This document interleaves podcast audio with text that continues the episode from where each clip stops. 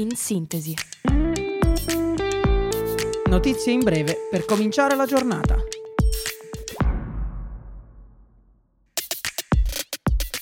Buongiorno a tutti da Radio Yulm, io sono Diletta e questo è In Sintesi.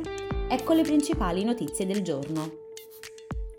Il governo studia l'esonero dal lavoro per i dipendenti pubblici che a causa dell'alluvione siano impossibilitati a svolgere la prestazione lavorativa, anche ricorrendo allo smart working. La norma dovrebbe rientrare nel decreto allo studio del governo per far fronte all'emergenza.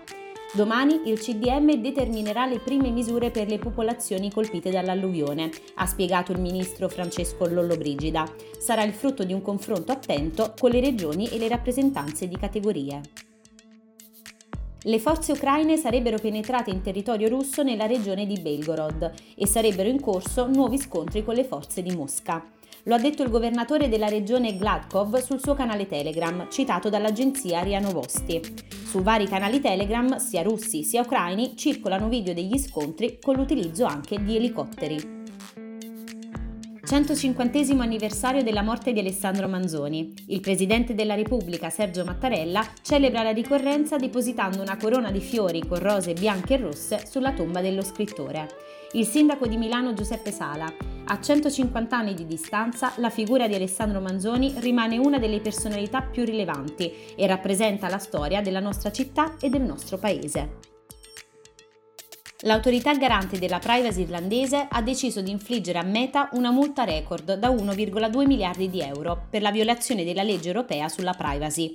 Lo ha reso noto il garante europeo per la privacy. Faremo appello contro la sentenza e contro la multa ingiustificata, ha affermato. Chiederemo una sospensione delle richieste attraverso i tribunali si è chiuso il dibattimento presso la Corte federale di appello della FIGC nell'ambito del processo per la rivalutazione della sanzione alla Juventus per il caso Plus Valenze. Il procuratore Chinè nella sua requisitoria ha chiesto 11 punti di penalizzazione per il club bianconero. L'Università Yulm annuncia la sua adesione a Sistema Moda Italia, una delle più grandi organizzazioni mondiali di rappresentanza degli industriali del tessile e della moda. L'adesione all'associazione permetterà all'università di stabilire un rapporto privilegiato con queste aziende e gli studenti potranno entrare in contatto diretto con i professionisti del settore, migliorando così la loro preparazione per il mondo del lavoro. Queste erano le principali notizie della giornata. In sintesi ritorna domani mattina, sempre alle 8, sempre su Radio Yulm. Un saluto da Diletta e vi auguro una buona giornata.